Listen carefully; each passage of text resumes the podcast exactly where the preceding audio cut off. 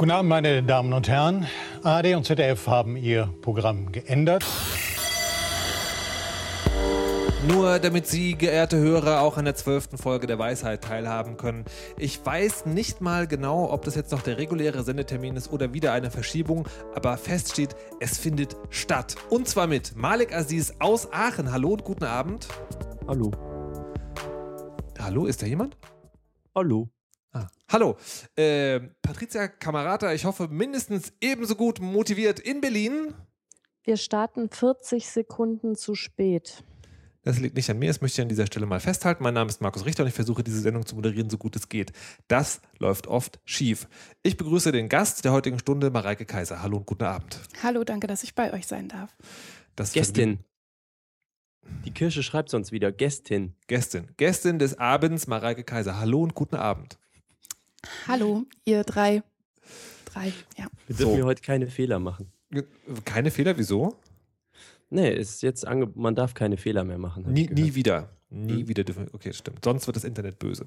Mhm. Ähm, wir haben Hausmeistereien zu verkündigen. Und zwar, die eine ist, wir haben das Buch verlost, was wir vor 3000 Folgen ähm, verlost haben. Also was ausgelobt wurde. Das ist jetzt, hat jetzt einen Gewinner. Der Gewinner ist des Buches Bitte freimachen von Katrin Rönecke, hier zu Gast vor drei oder vier Folgen. Der Felix. Herzlichen Glückwunsch, der Felix. Er hat den allerbesten Kommentar dazu geschrieben, was Feminismus ist. Es ist ab jetzt die einzig im Universum gültige Definition. Und wird die jetzt vorgelesen? Natürlich nicht. Ach so. Das kann doch jeder selber. Soll ich die jetzt wirklich vorlesen? Ja. Ja, natürlich. Ich Aber- will endlich wissen, was Feminismus Okay, ist. aber, aber ich muss im Klaren darüber sein, wenn wir das jetzt machen, dann also. Ist offiziell. Okay, gut. Naja, aber das Internet wird dann wieder was dazu zu sagen haben. Also, der einzig wahre Feminismus ist kommunikativ, stets im Wandel, kommt aus tiefstem Herzen und vor allem hält er sich nicht für den einzig wahren Feminismus. Das ist ja schon mal grundsätzlich falsch eigentlich, oder? Warum heißt es eigentlich der Feminismus? Wegen der Us-Endung. Sind die Römer schuld? Ah. Verdammte Römer, was haben sie uns eigentlich gebracht, die Römer? Nicht, ja, warum ist es nicht die Feminisma? Was haben die Römerinnen eigentlich gemacht? Ja. Römerinnen, gibt es das überhaupt? Hm. Gab es da Frauen? Waren in der Armee Römerinnen? Ich weiß es nicht genau. Römerinnen-Töpfe. Römerinnen-Töpfe.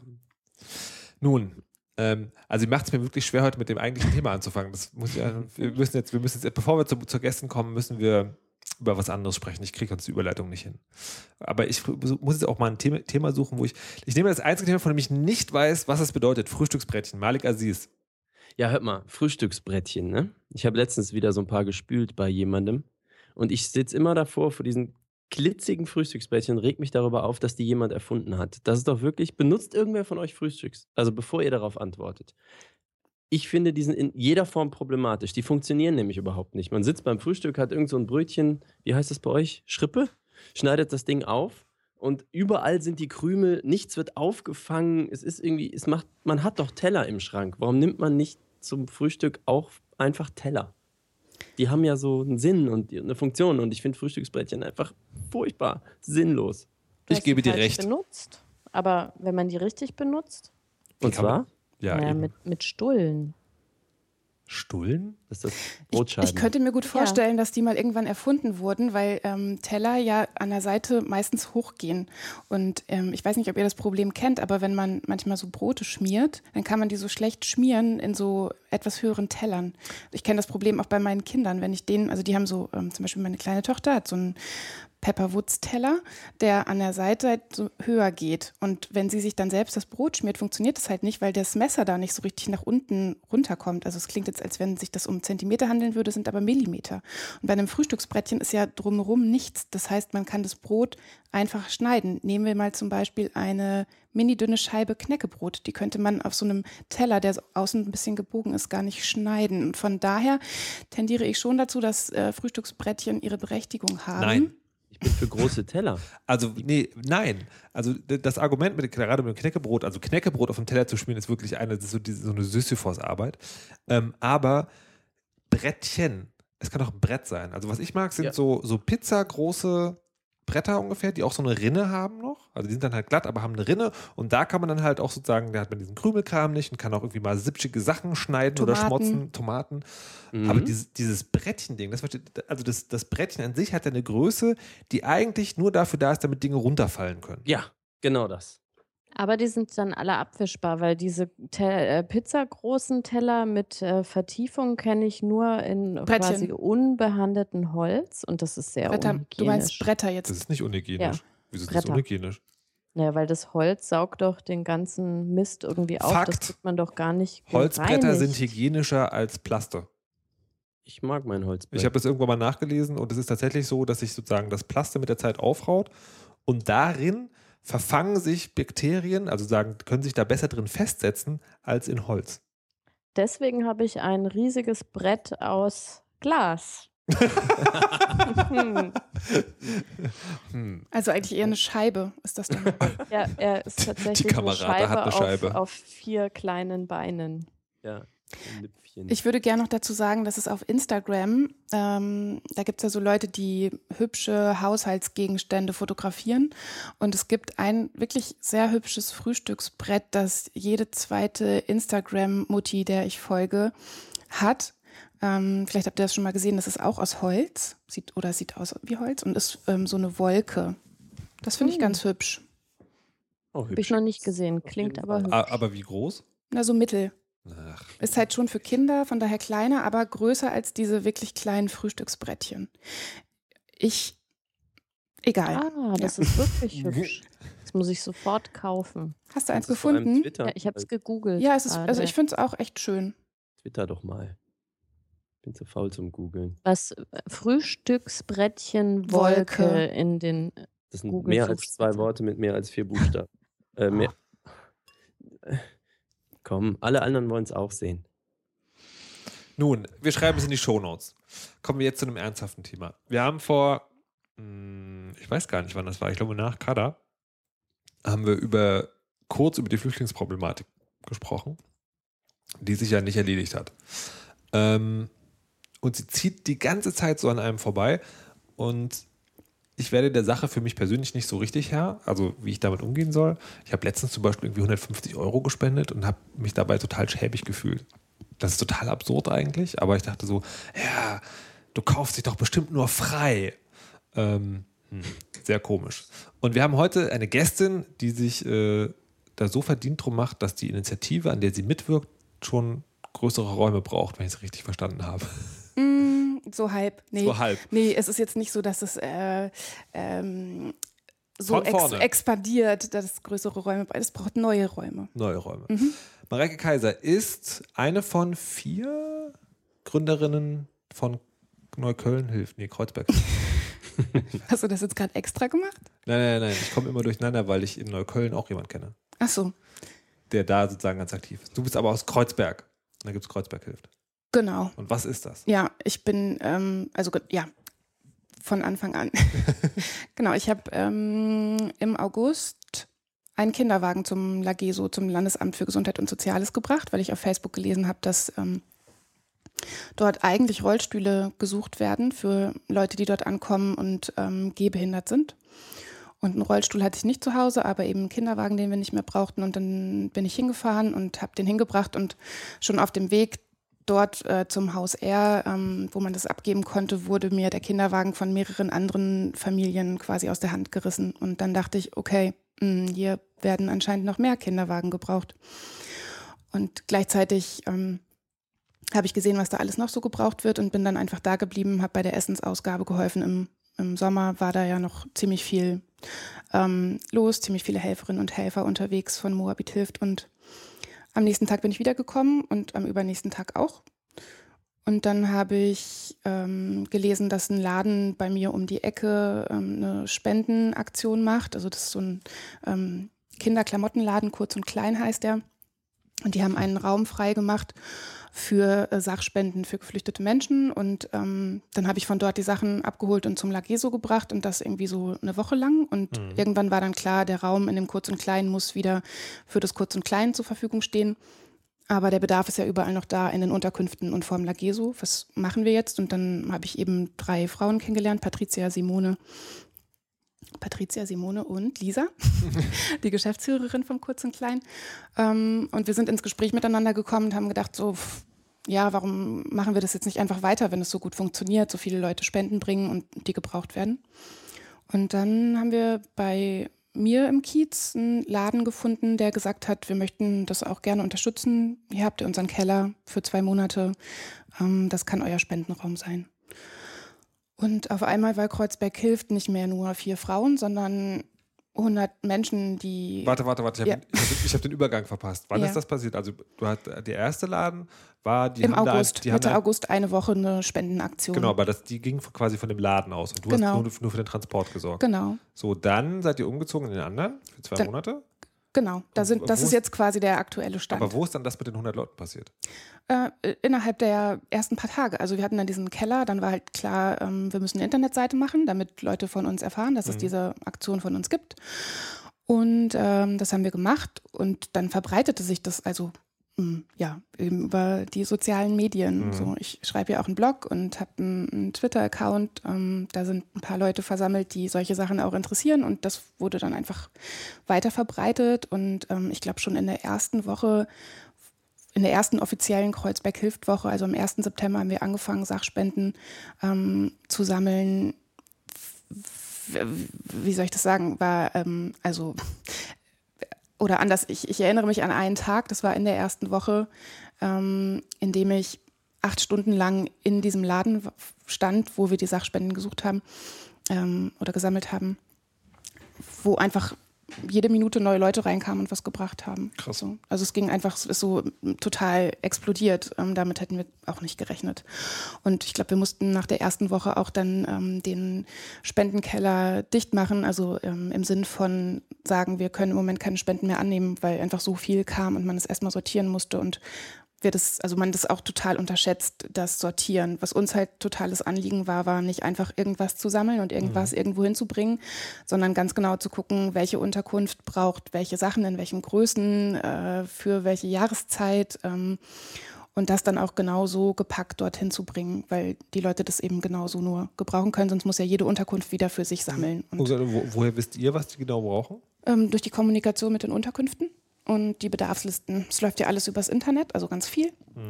Und dann aber, ähm, das war halt auch eine, eine Arbeit, die wir am Anfang leisten mussten, dass wir einen Kontakt aufbauen mussten zu den Unterkünften, zu den ähm, im besten Fall Leitungen oder den Leuten vor Ort, die eben für die zum Beispiel Kleider, Kleiderkammern zuständig sind. Ähm, und dann einfach einen direkten Kontakt zu haben, wo man einfach morgens schnell anrufen kann, was braucht ihr heute? So können wir dann packen, dann ähm, können die Fahrer dahin bringen und eben hinfahren und genau das ähm, abgeben, was dort gebraucht wird. Und das brauchte so ein bisschen so eine Weile, also bis wir dann so den Kontakt hatten. Ähm, die ganzen Unterkünfte bekommen ja viele Anfragen von Leuten, die helfen möchten und auch von Leuten, die Sachspenden abgeben möchten. Am Anfang kam da oft ähm, die erste Reaktion, bitte, wir sind irgendwie so überlastet mit allem, lass uns damit eher in Ruhe. Und dann irgendwann wussten wir ja aber, wenn es zum Beispiel eine Unterkunft für minderjährige, geflüchtete Jugendliche ist, was die vielleicht brauchen können und haben dann gesagt, ja, vielleicht braucht ihr jetzt nicht die riesen Kleidersammlung, aber wie sieht's denn aus mit einem Kickertisch oder mit, äh, jetzt fällt mir kein anderes Beispiel ein, aber konnten uns halt so ein bisschen besser auf die irgendwie einstellen und ähm, dann wurde die Hilfe auch super gerne angenommen. Und mittlerweile ist es so, dass es einen festen Pool von Unterkünften gibt, die eng mit Kreuzberg hilft zusammenarbeiten und äh, Kreuzberg hilft auch als ja, Partner irgendwie sehen, damit ähm, die Unterkunft funktioniert. Aber jetzt ist sozusagen, also Kreuzberg hilft, bezieht sich auf einen Berliner Stadtteil. Ist das eine Ausnahmeerscheinung oder gibt es das auch in anderen Stadtteilen? Naja, also wir haben, ähm, wir haben uns einfach Kreuzberg Hilf genommen, ge- genannt, weil der, ähm, dieser Spendenkeller in dem Hommage-Store ähm, in der Diefenbachstraße ist, also im Gräfekiez in Kreuzberg. Und es gab ja Moabit Hilft. Also lag es nahe zu sagen, dann sind wir jetzt halt Kreuzberg Hilft. Okay, aber es ist gar nicht so regional beschränkt, wie sie anhört. Ähm, naja, also unser, unser Spendensammelraum ist in Kreuzberg. Von daher macht es Sinn, Kreuzberg hilft zu sein. Aber ähm, wo wir die Sachen hinbringen, das ist nicht beschränkt auf Okay. Kreuzberg. Es ist dann schon so, dass es natürlich äh, Sinn macht, wenn was in der Nähe ist, da auch einen engeren Kontakt aufzubauen als zum Beispiel nach Spandau. Mhm. Wir haben aber gerade in den ersten Wochen auch die Erfahrung gemacht, dass die Unterkünfte, die am Rand der Stadt liegen, eben nicht überflutet sind von ehrenamtlichen Helferinnen, Anfragen Mhm. und äh, dann haben wir die genauso beliefert wie die, wie die Unterkunft um die Ecke. Aber ähm, bei der Unterkunft in der, um die Ecke, die es zum Beispiel auch gibt, äh, von der ich nichts wusste, obwohl sie auch bei mir in der Nachbarschaft direkt um die Ecke ist, es war dann so irgendwie so ein Aha, okay, ja, es ist ja irgendwie so, es ist direkt da und ich habe es einfach nicht gesehen, obwohl es schon ein paar Wochen da war. Ähm, da mit denen arbeiten wir jetzt eng zusammen, mit denen haben wir jetzt auch schon ähm, Ausflüge zusammen organisiert und versuchen da eben auch andere Sachen zu machen, als jetzt nur diese Sachspendenübergabe. Aber das hast du erzählt irgendwie, ähm, das sind zwar vier Leute, aber da sind zwei Wochen lang jede Sekunde Leute irgendwie reingekommen. haben Ja. Ja, also äh, Was? genau, die, die Ist vier Leute, so die, also oder? äh, ja, die, die vier Frauen, also wir waren die vier Frauen, die gesagt haben, so, ähm, wir machen das jetzt einfach. Mhm. Und äh, dann sind halt ganz viele Leute dazugekommen und dann war es auch ganz schnell klar, wir können das ja überhaupt gar nicht alleine wuppen, weil wir eben Mhm. auch alle unsere Jobs haben. Und ähm, innerhalb der ersten Wochen mm, war es dann einfach so, dass Leute gekommen sind und auch gesagt haben, was, was können wir denn noch machen, außer jetzt die Sachspenden abzugeben. Und dann waren eben ganz schnell Leute da, die super organisieren konnten oder ähm, die einfach ein Auto haben und gerne die Sachspenden durch die Stadt gefahren haben oder Leute, die dann die ähm, Kommunikation mit den Unterkünften übernommen haben. Und so hat jeder irgendwann so seinen, seinen Bereich gefunden bei Kreuzberg hilft. Wir haben dann nach, ich glaube, zwei oder drei Wochen gab es das erste Helferinnen-Treffen. Es gibt jetzt jeden Montag, ähm, jeden Montagabend in einem Café in Neukölln ein Helferinnen-Treffen, wo alle interessierten Menschen eingeladen Aha, sind. Neukölln. Ja, genau. Na, der kurz und klein, der Laden ist ja auch in ja. Neukölln gewesen. Wir hatten auch mal ganz kurz zwischendurch überlegt, uns äh, sowas wie Kreuzköln hilft zu nennen, aber das ging dann irgendwie doch nicht. Okay. Ähm, genau, also da können immer alle Leute hinkommen, die Lust haben, was zu machen. Und gleichzeitig sind da aber auch so die alten Hasen und Häsinnen, die sich dort treffen. Und ähm, ja, also ich meine, wir sind halt, wir sind halt keine professionelle Organisation. Gleichzeitig hat es aber, also nimmt es einfach für die engagierten Menschen oftmals äh, auch sowas, also so zeitmäßig ähm, die Zeit eines Vollzeitjobs in Anspruch. Das war jetzt ein komischer Satz. Aber klar, Aber ihr, genau. ihr also, noch, seid, also man kann wirklich sagen, egal wer es ist, wenn er sich dafür interessiert, kann er gerne noch vorbeikommen. ja, unbedingt. Okay. Mhm. Wie reagieren denn die Flüchtlinge eigentlich drauf? Also, oder andersrum, habt ihr überhaupt direkt Kontakt mit Leuten, die geflüchtet sind oder nur mit den Unterkünften, Unterkunftsverwaltern quasi? Wir haben mit, mit also Kreuzberg, also alle, die bei Kreuzberg hilft, mitmachen, äh, haben auch Kontakt mit allen Menschen, die es so gibt, rund um geflüchtete Menschen und natürlich auch mit den geflüchteten Menschen. Ähm, kommt halt auch immer ganz drauf an, also welch, welchen Bereich du bei Kreuzberg hilft machst, zum Beispiel. Mhm.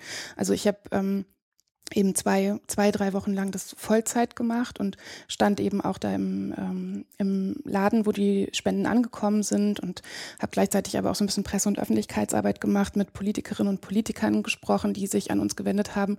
Solche Sachen. Ähm, dann gibt's natürlich auch äh, Leute, die nur, die, was also nur in Anführungszeichen, aber ähm, die hauptsächlich die Spenden zu den Unterkünften gefahren haben und natürlich geben die die teilweise auch direkt bei den ähm, geflüchteten Menschen ab. Und ähm, dann gibt's auch, also es gibt ja auch ganz viele unterschiedliche Arten von Unterkünften, ähm, auch ganz kleine. Wir haben eine Frau, die ähm, die Leitung von so einer Unterkunft, Unterkunft auch für Jugendliche hat. Ähm, die hatte am Anfang irgendwie 20 Jugendliche und ähm, hat dann immer ganz explizit gesagt, so ich brauche jetzt irgendwie fünf Jacken in Größe S und sechs Hosen in Größe M. Und ähm, nach ein paar Wochen, in denen sie dann wirklich auch begeistert war davon, dass wir ihr immer nur das gebracht haben, was sie brauchte, genau das halt konkret, hat sie dann gesagt, kommt doch auch einfach mal vorbei. Ähm, mir ist es auch wichtig, dass die, also meine Jungs, hat sie mal gesagt, dass meine Jungs auch sehen, woher das kommt. Und dann waren halt, ähm, ich glaube, irgendwie so fünf, sechs, sieben Leute von Kreuzberg hilft auch bei denen, dann haben die sich kennengelernt. Oder eine andere Unterkunft hatte uns, das war auch noch relativ am Anfang mal gefragt, ob wir ähm, Leute finden, die ihre Jugendlichen zu einem Ausflug zum Olympiastadion begleiten können. Und ähm, das haben wir dann auch gemacht. Dann gab es ein klassisches Konzert. Also einer von äh, Kreuzberg hilft, der sehr engagiert ist, ist klassischer Musiker. Und ähm, der hat dann geflüchtete Jugendliche eingeladen zum klassischen Konzert. Dann ähm, sind wir dabei, Kurse mh, zu organisieren mit geflüchteten Menschen. Ähm, also es gibt so, ja, ganz, ganz Aber viele Dinge. Das, das ist ja, einerseits ist ja total großartig und halt hilft, aber andererseits frage ich mich bei diesen ganzen Sachen, da, da wird ja eine, eine Versorgungslücke geschlossen, die müsste, also ist, doch, ist da nicht eigentlich der Staat zuständig? Also nicht, dass jetzt irgendjemand das Ehrenamt streitig machen müsste, aber ist eigentlich nicht sozusagen, dass das nicht sowieso stattfindet, ist ja ein Mangel eigentlich und indem ihr das übernimmt. Ähm, also wie reagieren denn Politiker da? So, sind die da, haben Nein. die da ein Schuldbewusstsein? Ja, wir haben das, wir haben Kreuzberg hilft auf jeden Fall mit einer ordentlichen Portion Wut im Bauch gegründet und ähm, wir haben Kreuzberg hilft vor allem auch gegründet, um Kreuzberg hilft wieder abzuschaffen. Ja, ja. Und ähm, jedes Mal, wenn ich das sage, also es kommt immer ganz drauf an, in welchem Kontext ich das sage, manchmal wird es halt auch nicht so gerne gehört. Aber ich finde das, also ich finde, sehe das genauso, wie du das gerade beschrieben hast. Ähm, und auf Kreuzberg Hilf bezogen sehe ich das so teils, teils. Ich finde, dass diese Sachspendengeschichte Mhm. Nicht in ehrenamtlicher Hand liegen sollte. Mhm. Da geht es ja darum, Menschen mit dem Lebensnotwendigsten zu versorgen. Leute vom Lageso kommen an und haben keine Schuhe. Bei den Temperaturen gerade. Das kann man sich echt nicht vorstellen, wenn man es nicht gesehen hat, aber ich habe es gesehen. Die Kinder laufen halt ohne Schuhe rum. Und ähm, ich finde, das ist nicht meine Aufgabe und nicht deine Aufgabe, die mit Schuhen in, in Deutschland zu versorgen. So, das soll halt irgendjemand anders machen. Irgendwelche, ja, politischen Institutionen, irgendwelche Organisationen, die dafür bezahlt werden. Was ich finde, was total okay ist, äh, das ehrenamtlich zu organisieren, sind diese Zusammenkünfte. Also alle Sachen, wo es halt wirklich um Integration geht. Ich finde es total okay, dass man ähm, irgendwie sieht, äh, da, da gibt es jetzt eine Flüchtlingsunterkunft bei mir im Kiez, was kann ich denn machen, äh, was kann ich organisieren, wie, wie kriege ich Leute zusammen. Also diese ganzen Aktionen, die wir so starten, die die Leute von Kreuzberg hilft starten, das finde ich total in Ordnung. Aber klar, ähm, irgendwie zum Beispiel Duschgel in eine Unterkunft für geflüchtete Menschen zu bringen. Warum sollen wir das machen? Warum kann das nicht jemand anders bezahlen? Ich, ähm, mich würde mal interessieren, ähm, wie machst du das oder wie macht ihr das zeitlich? Und ich muss mal gerade anfügen, dass ich es super großartig finde, dass ihr das macht. Ich Ja, hatte in der letzten Sendung äh, mal ein bisschen was erzählt, was hier in Aachen so passiert. Das hast du vielleicht nicht mitbekommen. Ist auch erstmal egal. Aber das Zeitliche äh, würde mich erstmal interessieren, weil es ja, wie du sagst, Fulltime-Job eigentlich ist. Ja, also ich kann jetzt äh, von, von mir erzählen, ich habe das tatsächlich zwei, zwei Wochen Vollzeit gemacht und nichts anderes und dann konnte ich halt nicht mehr. Also das ist ja auch emotional anstrengend, ganz abgesehen davon von der Zeit, die dann drauf geht. Ähm, und jetzt, Also ja, Job, also hast du Urlaub genommen oder ich bin was freiberuflich und konnte, konnte mir das einfach leisten, diese zwei Okay. Wochen, aber eben nicht länger. Und ähm, die anderen, also die eine von uns, die Simone, die ist ähm, Hebamme, also kann sich ihre Zeit ja auch einigermaßen einteilen, wobei ja Hebammen ja jetzt auch nicht so gut bezahlt sind, als dass sie das, sich das irgendwie langfristig leisten können, genau. Aber Simone zum Beispiel ist seit Anfang August vorm Lageso ähm, als ehrenamtliche Hebamme tätig und das jeden Tag. Und ähm, ja, also wir haben halt einfach versucht. Warte mal, das heißt, Leute kriegen dort Kinder?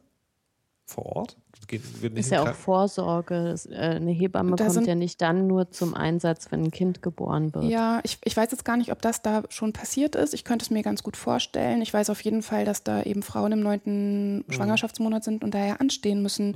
Du musst ja tatsächlich, um registriert zu sein, dort anstehen. Und das gilt auch für schwangere Frauen und das gilt auch für Kinder. Und das gilt ja manchmal auch 50 Tage lang. Und die müssen halt jeden Tag da wieder antanzen. Und, Ich möchte ähm, manchmal mit einem toten Fisch Leute links und rechts ins Gesicht schlagen. Ähm, genau, und ich, ich wollte nur noch mal ganz kurz auf Maliks ähm, Frage nochmal zurückkommen, weil das natürlich eine total wichtige ist. Also äh, dieses, dass du jetzt gerade auch gesagt hast, Dankeschön und toll, dass ihr das macht und so. Natürlich hört man das auch total gerne. Ähm, abgesehen davon, dass uns das alles ein, und einfach so eine, ähm, also wie soll ich das sagen? Ich habe jetzt es, es war mir so ein Bedürfnis, das einfach zu machen. Es gab gar keine, es gab für mich überhaupt gar keine Sekunde, in der ich überlegt habe, mache ich das jetzt oder mache ich das nicht. Es war so, ich muss das jetzt einfach machen. Aber ähm, nach einer gewissen Zeit kann man das halt nicht mehr machen, wenn man seine Miete zahlen muss und jetzt nicht irgendwie, keine Ahnung, von, von irgendjemandem 10.000 Euro im Monat bekommt. Ähm, bekommt des- man die? Entschuldigung, könnt ihr die nicht auch bekommen? Also ich fange jetzt nicht an mit Verdienstausfall und so weiter, aber wenn ein Politiker, wie Markus eben gesagt hat, sich ja schon darauf zurückziehen kann, dass er es nicht geregelt hat, dann wäre ja so, boah, man muss den Leuten doch zumindest äh, das Nötigste, also das, also das Zuhause nicht alles auseinanderfällt, Ja. ermöglichen. Das Also- betrifft ja Kinder und Arbeit und Geld und so. Ähm, bei uns haben sich diverse Politikerinnen und Politiker gemeldet. Nachdem sie erfahren haben, dass es Kreuzberg Hilft gibt, haben immer gesagt, dass sie das ganz toll finden und ähm, wie sie das unterstützen können. Und wir haben von Anfang an gesagt, am besten können sie es unterstützen, indem sie mindestens zwei hauptamtliche Stellen äh, schaffen, mhm. die zum Beispiel diese Spendenorganisation übernehmen können. Das konnte aber niemand. Ähm, und im Moment ist es so, dass wir seit zwei Wochen ähm, einen neuen Raum suchen, weil der Laden, der uns diesen Keller zur Verfügung gestellt hat, hat es bis Ende Oktober. Und die haben da echt, also teilweise irgendwie 200 Leute am Tag durchgeschleust. Die müssen mhm. jetzt auch mal wieder ihren normalen ähm, mhm. Liebe Hörer, das ist die Stelle, wo ihr innehaltet und überlegt, kenne ich in Berlin einen Raum, der für solche Aktionen geeignet ist? Und genau, wir suchen jetzt tatsächlich seit zwei Wochen auch natürlich haben wir diese Politikerinnen und Politiker, die ähm, wirklich immer sehr freundlich zu uns waren, ähm, auch darauf angesetzt. Aber es gibt bis jetzt überhaupt keinen einzigen Raum, der in Frage kommt, der an uns herangetragen wurde. Wie ist es denn mit diesen Lagerfirmen? Es gibt doch irgendwie so Firmen, die quasi einfach Lagerplatz zur Verfügung stellen. Ja, die wollen dann ja Geld dafür haben, ne? Also es war jetzt nur quasi ja eine spontane, ja, nee, ja, aber manchmal kann man ja auch einfach fragen und die sind selber noch nicht drauf gekommen und ähm, denken sich, da haben wir sowieso einen Leerstand von, keine Ahnung, 20 Prozent an der Landsberger Allee, so ein Ding zum Beispiel. Und dass man das auch für eine begrenzte Zeit zur Verfügung stellt. Also es war jetzt gerade nur eine fixe Idee, ob ja. man die irgendwie anspricht und quasi für sich gewinnen kann. Mhm, manchmal. Kannst du gerne machen. Also so funktioniert auch übrigens Kreuzberg hilft. Ja, ja. Also, ähm, mach, frag, das, frag einfach gerne an, wenn du denkst, da ist was und mhm. ähm, zack ist Patricia Kreuzberg hilft. Sehr, sehr schön.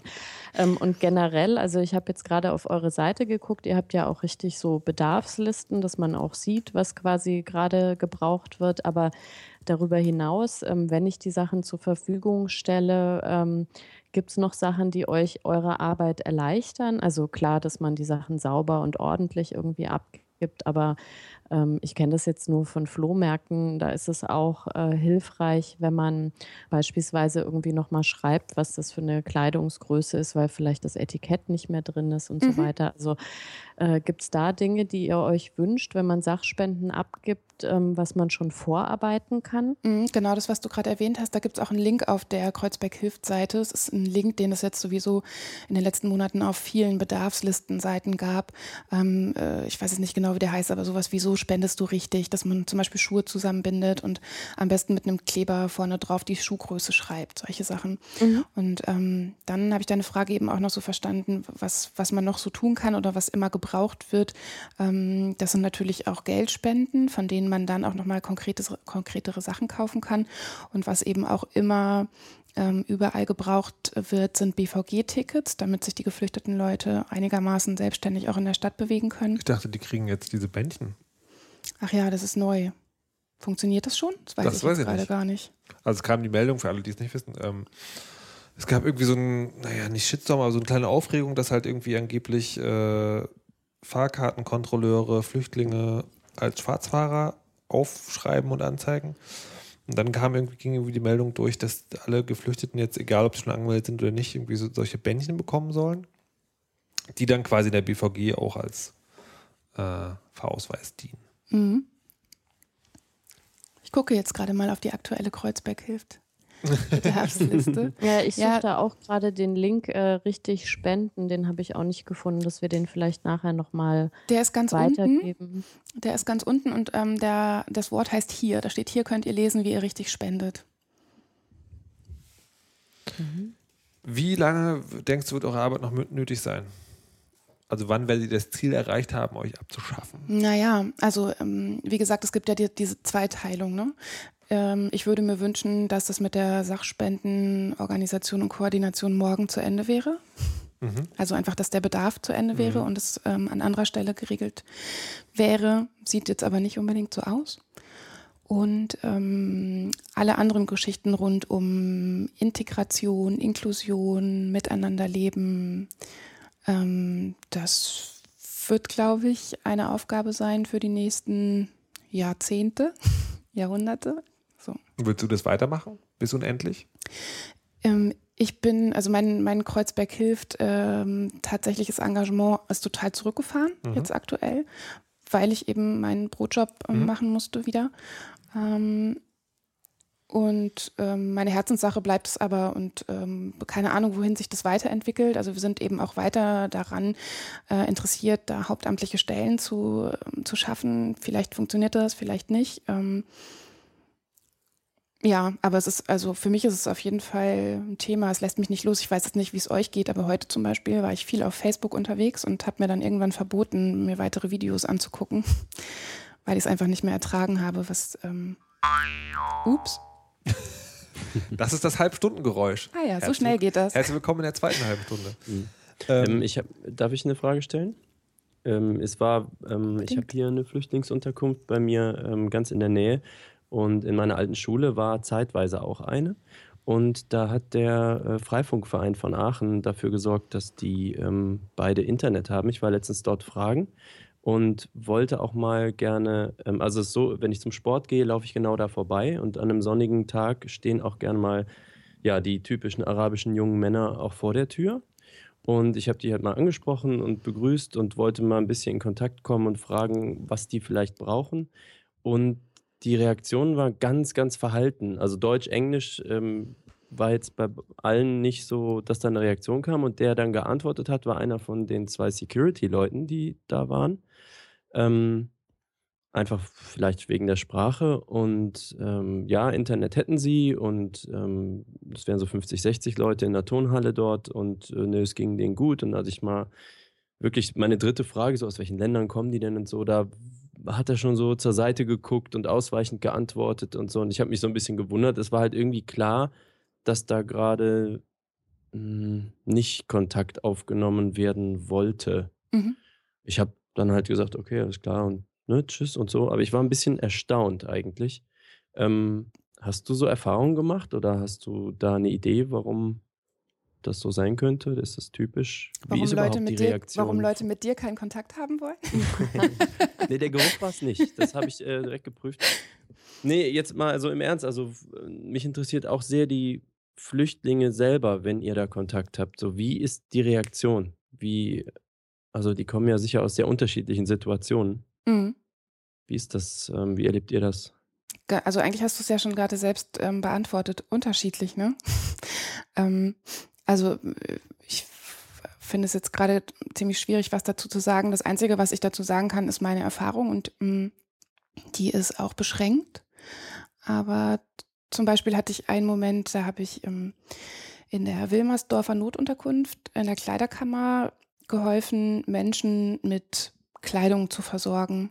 Und ähm, zu dem Zeitpunkt, als ich das gemacht habe, funktionierte das so, dass eine Helferin in dieser Kleiderkammer jeweils eine Familie durch diese Kleiderkammer geführt hat und denen Sachen aus den Regalen gezeigt hat und die konnten sich das dann aussuchen, was sie davon haben wollen. Ähm, damit sollte irgendwie vermieden werden, dass ähm, sich Leute irgendwie zu viel raussuchen, weil ja für jeden noch was da sein sollte. Und ähm, die, die erste Familie, die ich dort durchbegleiten durfte, war eine vierköpfige Fam- Familie mit zwei kleinen Kindern. Mm, Der ältere Junge war so ungefähr vier oder fünf und ähm, war gehbehindert, hatte aber weder einen Rollstuhl noch einen Kinderwagen. Und der kleine Junge war so ungefähr zwei und wir haben uns in gebrochenem Englisch verständigt. Und ähm, der Vater hat mir zu verstehen gegeben, dass das, was das kleine Kind am Körper trägt, die einzigen Sachen sind, die der, der Junge hat. So. Und eben Mhm. damit auch gezeigt, so wie wichtig das ist, dass sie jetzt was bekommen. Und ich habe mir die größte Mühe gegeben, die schönsten Sachen aus diesen Regalen zu suchen und habe die den, den Eltern gezeigt. Und die Mutter hat alles abgewunken, weil es ihr nicht gefallen hat. Und dann dachte ich so in, in der ersten Sekunde, so, uh, war so ein bisschen verwirrt und ähm, habe dann aber überlegt, okay, wie wäre das denn jetzt andersrum, wenn ich irgendwo in einem anderen Land wäre, ähm, nicht unbedingt freiwillig, sondern weil ich vorher gelitten hätte und ich hätte eine Flucht hinter mir und gleichzeitig habe ich ja auch ein gehbehindertes Kind ähm, und konnte mir das einigermaßen vorstellen, wie das sein muss, wenn man keinen kein Kinderwagen oder Rollstuhl für das gehbehinderte Kind hat. Und dann dachte ich so, okay, wenn ich jetzt irgendwo wäre und mir würde irgendjemand äh, irgendwas zeigen für meine Kinder und ich müsste das nehmen, was für eine würdelose Situation ist das eigentlich? Und ähm, ich fand es total äh, tapfer und ähm, würdevoll, dass sie gesagt hat, nee, sie will nicht einfach irgendwas für ihre Kinder, sondern sie möchte sich das gerne selber aussuchen. Und gleichzeitig fand ich in der Situation mich und meine Position auch ganz furchtbar, weil es so von, von oben herab war. Wisst ihr, ich bin, ich bin so die Helfende, ich gebe dir großherzig diese Spenden und, und du musst das nehmen und dankbar dafür sein.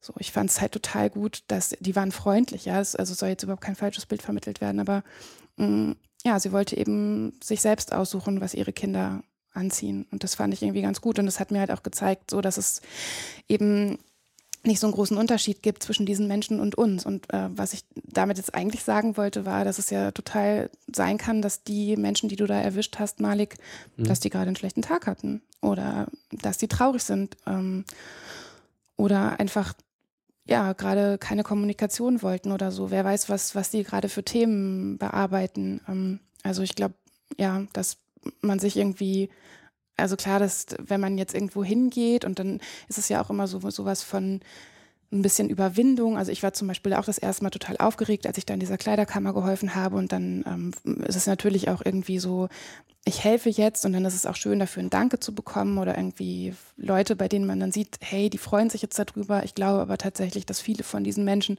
die hierher kommen, auch so viel erlebt haben, dass die ja, einfach auch oft so tra traumatisiert sind, dass das jetzt nicht so funktioniert wie bei uns mit der Freude über irgendwas. Ja, das wäre genau das, was mich eben interessiert, was so vielleicht auch die Helfer erzählen, ähm, also die wirklich in den ähm, Flüchtlingsheimen sind, ähm, ob es da so ein generelles Gefühl gibt, also wie ist da eigentlich der Alltag? Weil man, ich lese so viele Artikel ja, über ich muss aber ganz ehrlich sagen, ich finde ich find Fragen in die Richtung immer schwierig, weil weil sie immer dazu führen, ne, also gibt es ein so ein Ding. Und ich glaube, das ist ein, ist ein ganz großes Problem, weil das sind halt irgendwie, weiß ich nicht, mittlerweile fünf- oder sechsstellig Menschen und da gibt es halt nicht das Gefühl, ja. glaube ich, sondern das sind halt fünf- oder sechsstellig Menschen und das sind halt, die sind halt sehr unterschiedlich. Und ähm, aber ich, ich verstehe immer das Bedürfnis, was sozusagen dahinter steckt, hinter dieser Frage. Und total. ich glaube, das ist auch wichtig, das sozusagen so zu thematisieren oder auch dann solche Geschichten zu hören, ähm, äh, was sozusagen, ähm, ja, also das so es halt, auch wenn es so eine allgemeine Weisheit dann ist, äh, dass es eben kei keine, keine Aussage gibt, die dann für alle irgendwie zutrifft, aber äh, generell finde ich das halt schön, wenn man den Mut hat, ähm, sich da sozusagen einzumischen, aber auch äh, den Willen daraus dann zu lernen und quasi zu sehen, aha, die und die Hilfe dort äh, ist sinnvoll und ist so und so gewünscht und äh, oder auch nur sowas wie ein Gespräch oder ein Erfahrungsaustausch oder was auch immer. Ähm, ja, also ich, ich finde es immer so ein bisschen schade, wenn das so ausgebremst wird, so eine Neugierde oder ähm, man will das ja irgendwie verstehen und auch aus dem Verstehen heraus erfassen, was man so tun kann. Also wie man helfen kann, wie man im Kleinen vielleicht helfen kann, wenn man kein Geld hat oder auch keine Sachspenden oder so, ob es da trotzdem irgendwas gibt, wie man da sein kann und helfen kann. Ja, das äh, trifft es schon eigentlich ganz gut. Ich hatte, ähm, also meine Mutter begleitet zum Beispiel so eine afghanische Familie, ähm, jetzt, weil die bei ihr in der Nähe wohnen und dann geht es so um Behördengänge und solche Sachen.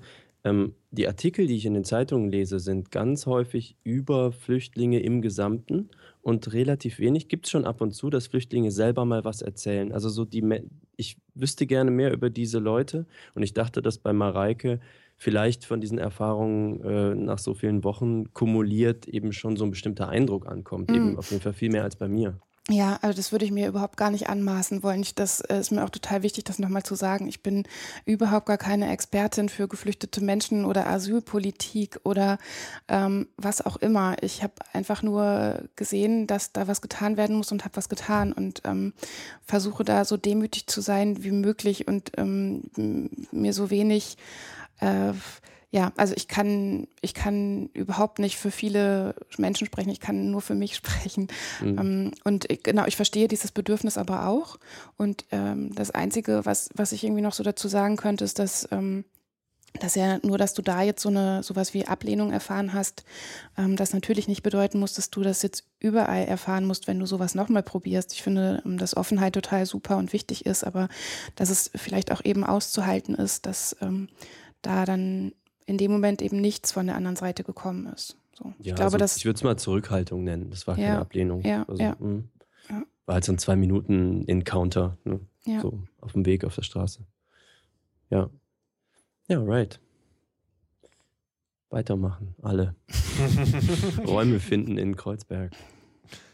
Ja, das wäre schön. Und wenn die dann auch noch bezahlt werden würden, das wäre noch schöner. Dann können wir uns nämlich nur noch darum kümmern, wie es den Menschen eigentlich hier geht und wie wir mhm. zusammenkommen und Verständnis füreinander haben oder auch nicht oder coole Sachen zusammen machen. So. Ich möchte übrigens eine Sache erwähnen, die ich richtig super finde. Ähm, NTV ähm, haben so eine Sendung mit einem Journalisten, einem deutschen Journalisten, der auch aussieht wie die typische Kartoffel und der aber Arabisch kann. Und der macht äh, jetzt so Aufklärungsfilmchen für, also so auf Arabisch mit Untertiteln. Ähm, das heißt, kann man auch als Deutscher gucken. Und ich fand diesen Ansatz mal so richtig geil. Weil wann hat man auch schon mal so einen Journalisten, der richtig von hier kommt und auch erklären kann, wie es von hier ist, der auch noch gut Arabisch kann. Ähm, also als typischer Deutscher. Das fand ich eine ganz spannende Mischung. Was macht der für ein Aufklärungsfilmchen? Ähm, das ist eine Serie. Jetzt müsste ich also worüber klärt er auf? Ähm, ganz simple Sachen, wie zum Beispiel hier ähm, das Frauenbild ist oder ähm, das Verständnis von Gesetzen zum Beispiel. Ähm, ja, ich sag mal, das ist so ein zwei, Also der klärt über Deutschland auf.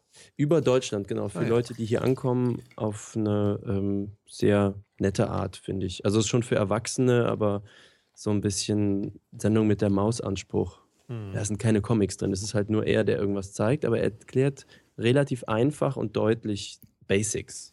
Ja, also das ist auf jeden Fall auch was, was, was ich so erlebt habe, dass diese Sprachbarriere echt eine große Barriere ist. Und zwar habe ich das vor allem gemerkt, als sie für mich dann irgendwann mal nicht da war, weil ich ähm, ähm, in meinen Tagen da vor dem Lagé so Fatme kennengelernt habe ähm, die Arabisch sprechen kann. Und wir waren dann irgendwie so ein, so ein Zweierteam. Das hat sich einfach so ergeben. Und dann sind wir da ein paar Tage miteinander immer über den Platz gelaufen und haben äh, mit Leuten gesprochen und für die eben die Sachen, die sie brauchten, rausgesucht. Und ähm, also das waren auch nochmal so ganz andere Erlebnisse, die ich zusammen mit ihr hatte, weil man, also weil wir dann natürlich dadurch, dass sie mit denen sprechen konnte, auch von, von ihren Erlebnissen ähm, äh, dann erzählt haben und ähm, ich dann einfach, ja, vorher waren das dann irgendwie so Familien, mit denen ich nur so sprechen konnte, irgendwie braucht ihr eine Hose oder braucht ihr Schuhe oder ist das? Und mit der Fahrt mit zusammen konnten die dann erzählen, woher sie kamen, wie lange das gedauert hat und auf welchem Weg sie gekommen sind und ähm, so, also das hat auf jeden Fall nochmal ähm, mir auch eine ganz andere Sicht auf die Dinge gebracht. Und von daher ist es, glaube ich, auch total wichtig, dass es ähm, eben viel mehr Leute gibt, die so übersetzen können. Ich glaube, in, in, in diesem Fall, von dem du vorhin erzählt hast, als du da mit den Menschen in Kontakt kommen wolltest, da war das, kann ich mir gut vorstellen, ja auch so ein bisschen so eine so eine Trennung zwischen euch, weil ihr eben nicht die gleiche Sprache gesprochen habt. Ne? Mhm, Englisch war da ja, glaube ich, auch ein Problem. Ja, ich, ähm, äh, übrigens heißt der ähm, äh, Moderator heißt Konstantin Schreiber und die Sendung oder die Serie heißt Mahaba Ankommen in Deutschland. Äh, erklärt so das Grundgesetz und solche Sachen. Ähm, bringen wir den Link auch in die Show Notes, würde ich sagen. Ähm, ja, mit der, man muss noch dazu sagen, mein Vater kommt aus dem Irak und seine Frau aus Syrien, allerdings seit sehr, sehr vielen Jahren. Die haben natürlich auch Familie dort. Ähm, und da bin ich jetzt von allen Bekannten und Verwandten von denen oder von uns immer gewöhnt, dass die gut bis sehr gut Englisch sprechen, die Syrer auch viel Französisch. Ähm, das ist aber natürlich eine bestimmte, ja, das sind Ärzte und äh, also sage ich mal studierte Leute meistens. Ähm, deswegen kann es eben halt durchaus sein, dass das generell anders ist. Aber ich hätte jetzt gedacht, dass zumindest Französisch gerade mit Syrern recht gut funktionieren müsste. Ähm, hast du da andere Erfahrungen? Mhm, aber die sind nicht äh, aussagekräftig. Also, okay. nee, wie heißt das? Nicht aussagekräftig, wenn man für alle... Das Anekdotische Evidenz. Genau. ja. Aber ich bin dann ja auch, also äh, wenn ich dann versucht habe, mit den syrisch sprechenden Menschen in Kontakt zu kommen, war ich ja mit der Fatima unterwegs, die Syrisch sprechen konnte. Mm. So, keine Ahnung, ob da jemand auch dann Französisch hätte sprechen können. Ah, okay. BVG-Tickets stehen übrigens immer noch drauf, sehe ich jetzt. Ah gerade. ja, na dann. genau, und ähm, warum ich das vorhin auch angesprochen hatte, vielleicht jetzt auch so als letzten Satz dazu, ähm, weil das halt äh, genauso toll ist wie zum Beispiel Gutscheine für irgendwelche Drogerieketten, weil ähm, die Leute sich dann zum Beispiel ja selbst auch was kaufen können, statt es einfach so. Gegeben äh, bekommt, gegeben mhm. zu bekommen. Oh, es ist spät, ich kann nicht mehr sprechen. so, also klar, wenn, wenn wir uns das vorstellen, ähm, oder ich spreche mal wieder für mich, ich würde auch lieber ins Geschäft gehen und mir das Deo kaufen, auf das ich Bock habe und nicht das Deo nehmen, das jemand mir gibt. Mhm. Ja. Und deswegen ist das immer ganz cool, wenn man so Gutscheine oder diese BVG-Tickets zum freien Bewegen oder ähm, ja, im besten Fall vielleicht auch Geld spendet. An euch oder? Zum Beispiel. Mhm. Okay. Kannst du machen, ja. Es müsste jetzt bald, ich gucke nochmal kurz auf die Seite, ganz bald müsste es endlich ein Spendenkonto geben, denn das ist auch nicht so richtig leicht, ein Spendenkonto zu eröffnen, wenn man davon überhaupt gar keine Ahnung hat, weil warum sollte ich auch wissen, wie ein Spendenkonto funktioniert ähm, und man auch nicht unbedingt einen Verein gründen möchte und so weiter und so fort. Aber bald wird es eins geben. Bis dahin können wir nur Barspenden annehmen. in kleinen, nicht durchgehend nummerierten Scheinen in braunen Umständen in den Briefkasten einzuwerfen. Ungefähr Unser so. Briefkasten, ja. Jetzt gibt es aber keine Spendenquittung. Naja, irgendwas ist immer. Ähm, jetzt bist du ja eigentlich gar nicht, also nicht, nicht, dass du ein A-Promi bist, also zumindest letztes Mal, als ich geguckt habe, bist du ja gar nicht für die, äh, für die, für die Flüchtlingsarbeit bekannt, sondern mehr oder weniger, also bist mir zumindest schon in diesem Internet schon mal häufiger über den Weg gelaufen, äh, durch deinen Blog Kaiserinnenreich. Mhm. Erklär doch mal, worum es da geht, eigentlich. Da geht es um das Leben von meiner Familie, seitdem meine erste Tochter zur Welt gekommen ist, die mehrfach behindert ist. Also um unser inklusives Familienleben geht es da. Und ganz oft aber auch nicht nur konkret um das, sondern auch um die dazugehörige Metaebene und auch sehr gerne um andere Familien und wie die das eigentlich so wuppen, wenn ein Kind behindert zur Welt kommt oder irgendwann behindert wird. Warum hast du angefangen, darüber zu bloggen und hat sich die Hoffnung, die du damals damit verbunden hast, erfüllt? Ich habe angefangen, darüber zu bloggen, weil mir eine Freundin in den Arsch getreten hat und gesagt hat, mach das jetzt endlich. Aber warum? Warum? Weil sie äh, selbst Bloggerin war, Schrägstrich, Schrägstrich ist und ähm, das Gefühl hatte, dass ich was zu erzählen habe und ein Blog der richtige, das richtige Instrument dafür Mhm. ist. So. Und ich habe ähm, ja vorher schon auch als Journalistin gearbeitet und als Redakteurin in Agenturen. Also Schreiben war jetzt schon irgendwie was, was so zu meinem Leben gehört hat. Ähm, auch im Internet, aber nie auf meinem eigenen Blog. Und ähm, die Überlegung, ob ich ein richtiges Blog mache, gab es schon ganz oft. Also ich habe früher bei jetzt.de, vielleicht kennt ihr das noch, ähm, ja, sowas wie so ein Mini-Blog gehabt. Ähm, genau, aber fand halt immer so, dass, dass mir, also ich fand mich selbst nicht wichtig genug, als dass ich da jetzt einfach irgendwas ins Internet schreibe. Mhm. Und mit meiner ersten Tochter hatte ich dann schon das Gefühl, dass da jetzt was ist, was es zu erzählen gibt. Und ähm, ich habe oft erlebt, dass ähm, mir Freundinnen oder Bekannte gesagt haben, ähm, irgendwie ihr seid die einzige Familie mit behindertem Kind, das ich kenne, sonst kenne ich gar keine. Ich jetzt aber durch meine Erfahrung kannte halt voll viele und dachte so, es kann ja irgendwie gar nicht sein und habe eben auch im Internet geguckt, was es so gibt. Also habe irgendwann auch m, zur zweiten Geburt, äh, also zur Geburt meiner zweiten Tochter angefangen, Elternblogs zu lesen und dachte immer so, hm, ja, es gibt halt viele Elternblogs. Dann gibt es so ein paar Blogs von Müttern behinderter Kinder. Da geht es aber eben nur um die Behinderung. Und mir hat so ein Blog gefehlt, auf dem äh, es so um, um alles geht. Um die ganz normalen Elternfamiliengeschichten, aber eben auch um, um das gewisse Extra. Was, was hast du das Gefühl, wer das liest? Also streut sich das weiter oder bleibt man da unter sich? Mega weit. Ziemlich weit. Ähm, Also ich bekomme äh, unglaublich viele ähm, Mails und Nachrichten. Mm, Natürlich viele Eltern behinderter Kinder, aber auch total viele Menschen, die äh, anderweitig mit äh, Behinderung zu tun haben und auch Leute, die überhaupt nichts mit Behinderung zu tun haben und die auf irgendeinem Weg auf meinen Blog gekommen sind und sagen, ey, ich hatte noch nie was mit einem behinderten Menschen zu tun, habe mir noch nie Gedanken über Inklusion gemacht, dank deines Blogs tue ich es jetzt. Hm. Ja, ich glaube, das ist so eine typische Blog-Funktion letztendlich. Also ich glaube, ich, also ähm, ich gehöre auch äh, zu dieser Gruppe. Äh, und es gibt, also das finde ich das Großartige an Blogs überhaupt jetzt, ähm, dass man so Zugang zu Welten bekommen kann, die quasi nicht Teil der, des normalen Alltags sind, die man aber trotzdem interessant oder wichtig findet. Ähm, und äh, dass man da einfach schon so, weiß ich nicht, so wenigstens ein bisschen Einblick bekommt oder ein bisschen Theorie mitbekommt oder ja, ich finde das sehr, sehr hilfreich auf jeden Fall. Mhm. Deine Frage war ja auch, ob sich das erhofft hat, was ich mir vorgestellt Mhm. habe. Ich habe mir gar nicht so viel vorgestellt. Mm, wenn dann sowas wie Sichtbarkeit für Familien, wie, wie wir eine sind. Und das hat sich verdoppelt. Also so, mhm. ähm, ja. Wie ist aber für euch oder fürs Thema generell? Ich habe das Gefühl, ähm, damit wirklich ja so eine so eine Sichtbarkeit geschaffen zu haben für Familien mit behinderten Kindern. Und ähm, es gibt ja zum, also zum Beispiel habe ich eine Rubrik auf meinem Blog, wo ich andere Mütter behinderter Kinder vorstelle und mhm. sie frage, wie sie das eigentlich alles so wuppen. Und ähm, das ist so ein total, also das, das ist zum Beispiel so eine Sache, die mir total am Herzen liegt und ähm, worauf ich so ganz schöne Reaktionen bekomme, weil das ganz oft für die, für die Mütter auch das erste Mal ist, dass sie ähm, ja in der Öffentlichkeit stehen damit. Also Behinderung ist halt nach wie vor eher was was Uncooles, wofür man sich vielleicht schämt oder so.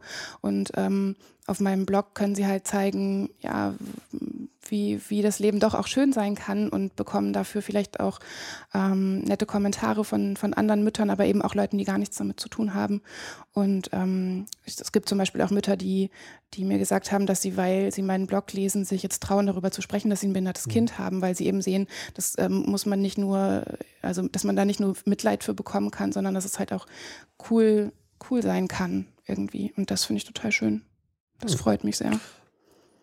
Was sind die häufigsten Berührungsängste von Menschen, die mit behinderten Kindern in Kontakt kommen, die sie eigentlich gar nicht haben müssten?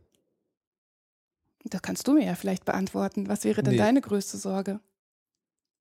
Also ich kann was sagen. Meine größte Sorge wäre quasi, mich irgendwie zu verhalten oder irgendwas zu sagen, was so ja, also dermaßen naiv ist oder doof äh, rüberkommt, dass ich mich am Ende dafür irgendwie schäme, weil mir einfach das Wissen fehlt.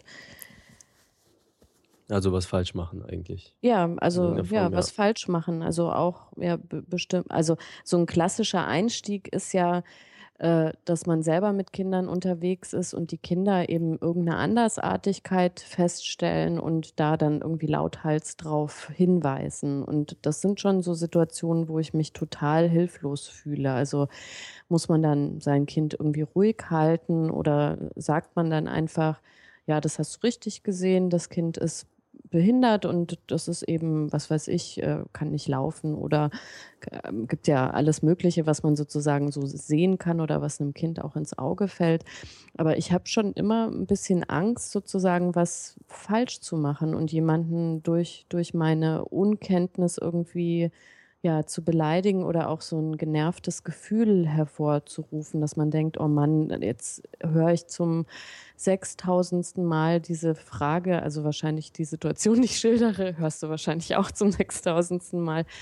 Ähm, aber ja, also das äh, wäre so bei mir jetzt der Punkt. Hm. Aber das ist ja total menschlich, oder? Also das, äh, das haben wir ja auch im Miteinander von nichtbehinderten Menschen, dass wir Angst haben, was falsch zu machen oder denken, oh, was habe ich denn da jetzt gesagt? Das war jetzt irgendwie komisch. Ähm, ich, also ich, da ist es wahrscheinlich einfach nur offensichtlicher, dass es dann Gesprächsbedarf gibt. Ich finde so ähm, zum Beispiel, dass Kinder was oder was Kinder sagen oder wie Kinder reagieren, meistens ziemlich cool und ähm, kann da natürlich auch wieder nur für mich sprechen. Ne? Ich finde es halt gut, wenn, wenn mich jemand anspricht und ich finde es gut, wenn irgendwie klar ist, dass meine Tochter vor einem Kind ist. So das, mhm. das ist das Einzige, was ich mir halt wünsche. Und ähm, wenn dann, wenn dann jemand sagt, warum geht die nicht, dann finde ich das durchaus okay, wenn man, wenn man dann irgendwie zum Beispiel sagt, ja, die ist halt ähm, behindert und kann nicht gehen. Also das ist ja auch, das hat ja auch ganz viel damit zu tun, wie benutzen wir eigentlich das Wort behindert. Das mhm. ist ja ein Schimpfwort mittlerweile geworden. Ähm, Dabei ist es das ja an sich nicht. Es ist eigentlich für mich ist es nur eine Beschreibung und sie trifft total auf meine, auf meine Tochter zu. Sie kann nicht gehen, sie kann nicht hören und sie kann ziemlich schlecht sehen. So, also sie ist halt mehrfach behindert. So, da gibt es halt für mich überhaupt gar keine Diskussion und das ist ähm, eben aber nichts Schlimmes für mich. Das ist halt mhm. einfach so. Und ähm, deswegen kann man da auch total normal drüber reden. Es gibt aber ganz bestimmt auch andere Eltern von behinderten Kindern, die das ein bisschen anders sehen als ich und ähm, vielleicht da nicht drüber sprechen möchten oder gerade einen schlechten Tag haben und da gerade nicht drüber sprechen möchten. Ähm, so, also finde ich halt immer schwierig, da dann so, ein, so einen Fahrplan mitzugeben. Ich glaube, dass ähm, tatsächlich jeder empathische Mensch das schon dann merkt, ob die Mutter oder der Vater da jetzt gerade eine darüber sprechen möchte oder eher nicht. So. Mhm. Und das da muss man halt, ich, Ja. Ich stelle es mir auch tatsächlich, aber also ich meine umgekehrt, das muss ja gar nicht ein Thema mit Behinderung sein. Das ist ja schon ein Eingriff in dein Privatleben auch, ne, wenn dich fremde Leute anquatschen. Also ich, ich würde mir das jetzt umgekehrt komisch vorstellen, wenn was, also ganz aus einem ganz anderen Kontext, aber das fand ich wahnsinnig aufdringlich. Ähm, mein Jüngster hatte Nagellack drauf und wir waren irgendwie in Bayern unterwegs und sind dann wirklich mehrere Male von wildfremden Menschen angesprochen worden. Warum hat er den Nagellack? Und mm, wo ich dachte, also was, ich will nicht, dass fremde Menschen mich ansprechen. Das ist ja jetzt kein, kein Thema, was mich irgendwie persönlich wirklich berührt, sondern mhm. es war wirklich so dieses, ich bin da mit meiner Familie unterwegs und was wollen diese fremden Menschen von mir? Und ähm, da denke ich mir auch nur, weil man ein behindertes Kind hat, ähm, also warum sollten sich da andere irgendwie rausnehmen, äh, weil die einen Gesprächsbedarf haben, dich damit sozusagen äh, zu belangen? Ne? Ja. ja, ja, passt für mich total. Also ich glaube, dass das so das, das ähnliche Gefühl ist. Ja. Wenn Nur, dass da natürlich dann einfach noch so ein, so ein paar ähm, andere Dinge dann im Hintergrund mit, mitspielen. So, aber ähm, ich glaube, dass das ja schon bei mir ein ähnliches Gefühl ist wie das, was du jetzt gerade für dich beschrieben hast, Patricia. Mhm. Ja. Ähm, wenn ich was fragen darf, direkt neugierig, ähm, du hast gerade beschrieben, äh, wo deine Tochter behindert ist. Da dachte ich, okay, das sind krasse Einschränkungen und kam mir sofort der Gedanke, was kann sie denn besonders gut? Also hat sie etwas, wo du sagst, das ist ihre herausstechende Fähigkeit? Mm, ist es so wichtig, Fähigkeiten zu haben? Oder was auch immer, Eigenschaft. Also ja, hat sie ganz bestimmt. Zum Beispiel Stimmungen erfüllen Mhm. Und ähm, ähm, sie ist ein Punk. also äh, ihr Papa und ich, wir schreiben schon längere Zeit an einem, an einem Text mit der Überschrift für immer Punk. Sie schafft es mhm. auf jeden Fall, all unsere Pläne zu durchkreuzen. Sie hat bisher alle ihre Geburtstage Geburtstagspartys, die wir für sie veranstaltet haben, komplett verschlafen und ist immer aufgewacht, wenn die wichtigsten Geburtstagsgäste wieder gegangen sind. Also wirklich so Augen auf, fünf Minuten nachdem alle Omas und Opas gegangen sind. Die Fähigkeit wünscht man sich auch, oder? Ja, also sie ist halt die lässigste Person, weil sie ja von vielen Dingen auf eine ganz andere Art und Weise mitbekommt als wir vier jetzt zum Beispiel. Und mhm. ich habe ähm, eine Freundin, die ähm, jedes Mal, wenn sie zu uns kommt, sagt, ähm, dass sie sich, also sie, sie sucht dann immer den Kontakt zu meiner älteren Tochter und legt sich auch gerne neben sie und äh, ist dann danach immer total entspannt und sagt so, boah, nichts macht mich so relaxed und glücklich, wie äh, fünf Minuten neben deiner Tochter zu liegen. Und ähm, ja, sie hat so eine Fähigkeit, einen irgendwie runterzubringen und ähm, auch die Fähigkeit mir verliehen, Menschen anders zu betrachten und das Leben anders zu betrachten und ähm, neue, Pri neue Prioritäten zu setzen. Uh.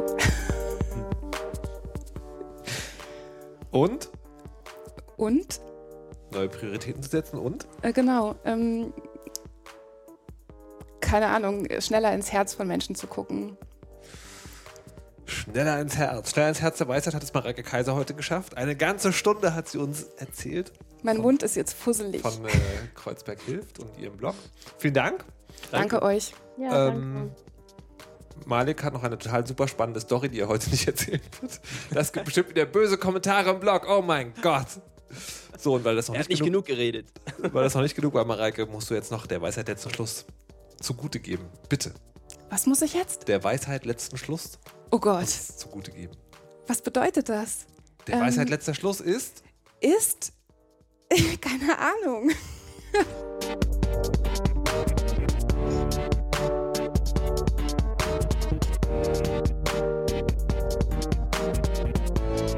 Das war die ehrlichste Antwort, die wir jemals hatten.